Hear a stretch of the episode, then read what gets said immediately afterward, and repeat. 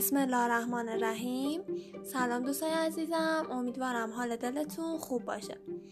امروز می‌خوایم فصل نهم کتاب تخت خوابت را مرتب کن رو شروع کنیم. خیلی ممنونم که همراه من هستید.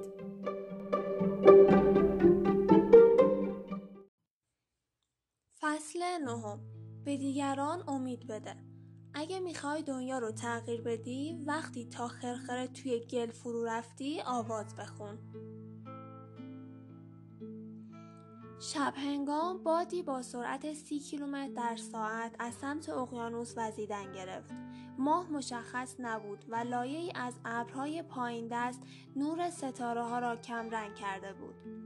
در حالی که سر تا پایم پر از کسافت و لجم بود روی سطح گلالودی نشستم. با وجود گرد و خاک روی صورتم به سختی می توانستم جایی را ببینم و تنها می توانستم صف دیگر کارآموزها را ببینم که پشت من نشسته بودند. آن روز پنجمین روز از هفته جهنمی بود و کلاس آموزشی یگان ویژه نیروی دریایی به زمین های باطلاقی معروف تیجوانا رسیده بود. هفته جهنمی بخش تاثیرگذاری در اولین مرحله آموزش کارآموزهای نیروی دریایی بود. شش روز بیخوابی و تمرینهای طاقت فرسای مربیان را پشت سر گذاشته بودیم.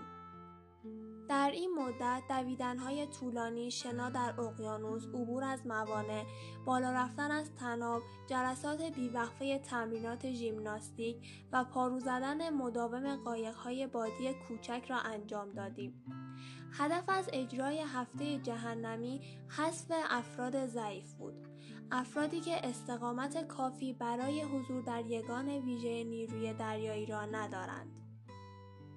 از لحاظ آماری بسیاری از کارآموزها در همین هفته از دوره آموزشی خارج می شدند و زمین های باطلاقی این بخش این هفته جهنمی بود. زمین های باطلاقی که با قرارگیری بین سندیگوی جنوبی و کشور مکزیک در واقع ناحیه‌ای پست بود، زهکشی انجام شده از سندیگو باعث می شد تا منطقه عمیق و زخیم از گل و خاک مرتوب به وجود بیاید. بعد از ظهر همان روز گروه ها قایق های لاستیکی را از سمت کورنادو به سمت زمین های باطلاقی هدایت کرده بودند. بلافاصله پس از رسیدن به ما دستور دادند تا وارد گلولای شویم. تعدادی مسابقه و رقابت های فردی طراحی شد تا بدنمان سرد، گلالود و داغان شود.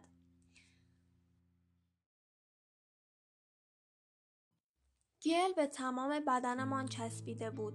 گلولای به قدری سفت و چسبنده بود که حرکت در آن تمام انرژیتان را تخلیه می کرد و شما را برای ادامه مسیر به چالش می کشید. این وضعیت چندین ساعت طول کشید. هنگام غروب خستگی و سرما توانی برای حرکتمان نگذاشته بود. با غروب خورشید دما کاهش یافت. باد شروع به وزیدن کرد و همه چیز سختتر شد. اصول اخلاقی خیلی زود از بین رفت. فقط می‌دانستیم که چهارشنبه است و سه روز جانفرسا و مملو از درد پیش رویمان قرار دارد. برای بسیاری از کارآموزها این همان لحظه دیدن حقیقت بود.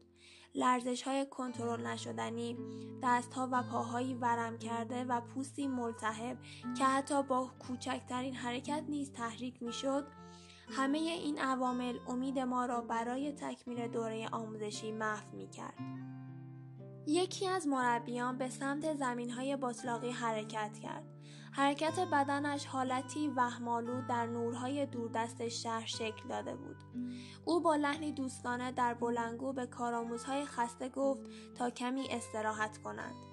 به ما گفت که می توانیم به او و دیگر مربیان در کنار آتش ملحق شویم.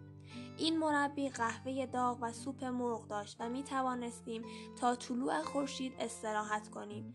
پاهایمان را دراز کنیم و کمی به خودمان راحت تر بگیریم.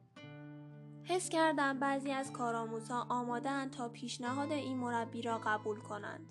از این گذشته تا کی می توانستیم در گرولای زنده بمانیم. آتش، قهوه داغ و سوپ مرغ خیلی خوب به نظر می رسیدند. ولی ناگهان زمان شکار رسید. تنها چیزی که این مربی می‌خواست کنار کشیدن پنج نفر از ما بود. فقط پنج نفر و بقیه کلاس می توانستند برای مدتی از درد رهایی بیابند. کارآموز پشت سری من تصمیم گرفت به سمت مربی برود. دستش را گرفتم و صف نگه داشتم ولی انگیزش برای خروج از آن وضع بار بسیار قوی بود. دستش را آزاد کرد و به سمت زمین خشک حرکت کرد. می دیدم که مربی لبخند می زند. می دانست که وقتی یک نفر کنار می کشد بقیه هم دنبالش می آیند. ناگهان همراه با زوزه باد صدایی به گوشمان رسید. صدای آواز خواندن. صدا خسته و نالان بود ولی به اندازه کافی بلند بود تا به گوش همه برسد. شعری که خوانده می‌شد چندان دلنشین نبود ولی همه تنین آهنگش را می‌دانستند. یک صدا به دو صدا، دو صدا به سه صدا و خیلی زود سه صدا به صدایی جمعی تبدیل شد. کارآموزی که به سمت زمین خشک حرکت کرده بود برگشت و پیش من آمد. دستش را دورم حلقه کرد و شروع به خواندن کرد. مربی بلنگو را گرفت و فریاد زد که آواز خواندن را تمام کنیم. هیچ کس این کار را نکرد. به همین خاطر سر رهبر کلاس فریاد زد تا کنترل کارآموزهایش را در دست بگیرد. آواز خواندن ادامه یافت. با هر تهدید مربی صدای ما بلندتر می شد. قدرت کلاس بیشتر و انگیزه برای رویارویی با آن وضعیت دشوار مستحکمتر می شد. در تاریکی در نور آتشی که روی صورت مربی انکاس یافته بود می توانستم لبخندش را ببینم. بار دیگر درس مهمی یاد گرفتیم. قدرت یک نفر برای اتحاد گروه قدرت یک نفر برای الهام بخشی به اطرافیان و دادن امید. اگر آن فرد در حالی که تا گردن در گل بود می توانست آواز بخواند پس ما هم می توانستیم. اگر آن فرد قادر به تحمل سرمای طاقت فرسا بود پس ما هم می توانستیم. اگر آن یک نفر قادر به ادامه مسیر بود پس ما هم می توانستیم. اتاق بزرگ در پایگاه نیروی هوایی دوور مملو از خانواده های نگران و مضطرب شده بود. بچه ها در آغوش مادرشان مرتب گریه می کردند. والدین دست یکدیگر را برای تسلی خاطر می فشردند. و همسران سربازان نیز نگاهی سرشار از ناامیدی و ترس داشتند. درست پنج روز پیش یک هلیکوپتر حامل تفنگداران نیروی دریایی ایالات متحده و نیروهای عملیات ویژه افغان زمان پرواز در افغانستان سقوط کرده بود. تمامی 38 سرنشین هلیکوپتر کشته شده بودند. این حادثه یکی از بزرگترین ضایعات رخ داده در جنگ علیه تروریسم بود. در کمتر از یک ساعت یک هواپیمای بزرگ باربری سی در پایگاه دوور روی زمین نشست و خانواده های قهرمانان کشته شده برای دیدن تابوت های پوشیده شده در پرچم آمریکا به سمت هواپیما اسکورت شدند. در حالی که خانواده ها منتظر بودند رئیس جمهوری آمریکا، وزیر دفاع، ماموران امنیتی و رهبران ارشد وارد اتاق شدند تا مراتب احترام خود را به خانواده های داغدار اعلام کنند و به آنها تسلی دهند. من در مراسم های این چنینی زیادی حضور داشتم. هرگز آسان نبود و اغلب از خودم میپرسیدم که آیا صحبتهایم برای تسلی خانواده های ازادار باعث تغییری در آنها می شود و اینکه آیا شوک از دست دادن یک عزیز اصلا مجالی برای درک صحبتهای من باقی می‌گذارد یا نه؟ وقتی من و همسرم جورجین با خانواده ها صحبت می کردیم در انتخاب کلمات درست با مشکل روبرو می شدم. واقعا چطور می توانستم با رنج آنها همدردی کنم؟ چطور می توانستم به آنها بگویم که فدا کردن یک پسر، همسر، پدر، برادر و دوست ارزش دارد؟ نهایت تلاشم برای تسکین آنها را انجام می دادم. آنها را در آغوش می گرفتم. همراه با آنها دعا می کردم. تلاش می کردم قوی باقی بمانم ولی در اعماق ذهنم می دانستم که حرفهایم قدرت کافی ندارند. در حالی که مقابل خانم مسنی زانو زده بودم متوجه شدم تمام اعضای یک خانواده در کنارمان در حال صحبت با سرتیب نیروی دریایی جان کلی هستند. جان کلی مشاور نظامی وزیر دفاع فردی قد بلند، لاغر و با موهای خاکستری بود که یونیفرم نیروی دریایی را بسیار مرتب به تن کرده بود. خانواده دور او جمع شده بودند و می توانستم احساس کنم که حس همدردیش در مورد این تراژدی تأثیری عمیق بر والدین و فرزندان داغدار داشت. او به همراه اعضای آن خانواده لبخند می‌زد. همدیگر را در آغوش می گرفتند حتی دستهای یکدیگر را به شدت فشار می‌دادند. پس از در آغوش گرفتن والدین و تشکر به دلیل فداکاری که برای ایالات متحده کردند کلی به سمت گروهی دیگر از بازمانده های غمگین حرکت کرد.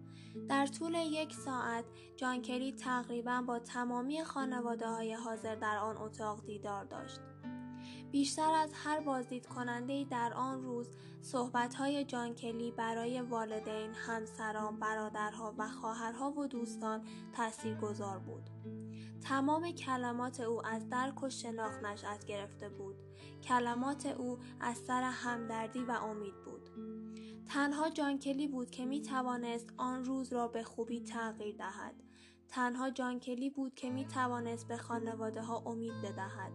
چون تنها او بود که می‌دانست از دست دادن پسر در جنگ چه حسی دارد.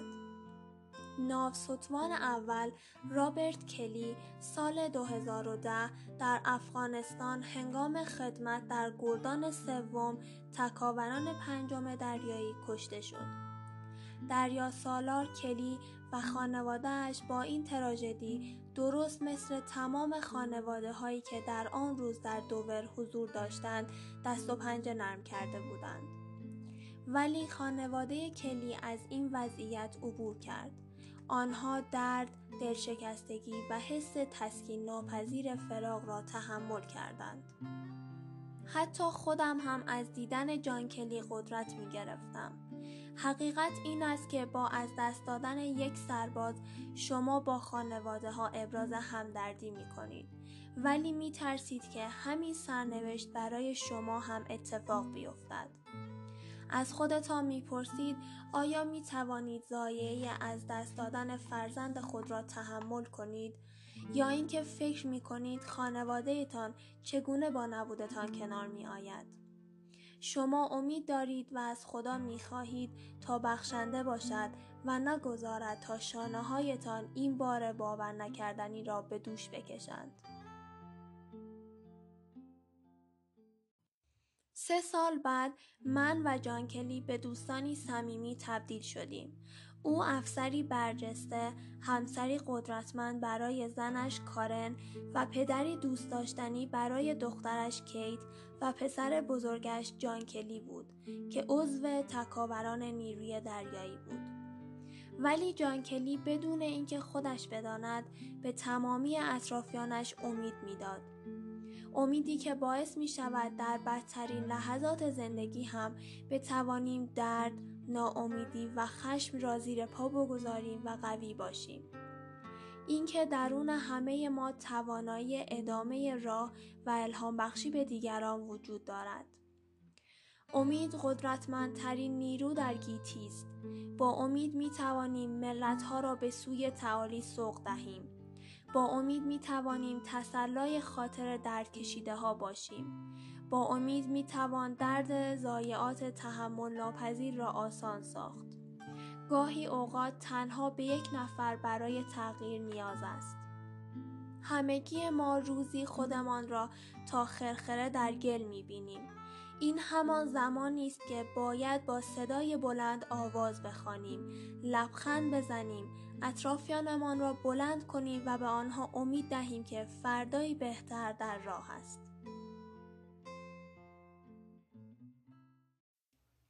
خب دوستان عزیزم این هم از پایان فصل نهم. امیدوارم که ازش لذت برده باشین. خیلی خوشحال میشم که نظراتتون رو با هم در میون بذارین. خیلی ممنونم ازتون. روز خوش و خدا نگهدار.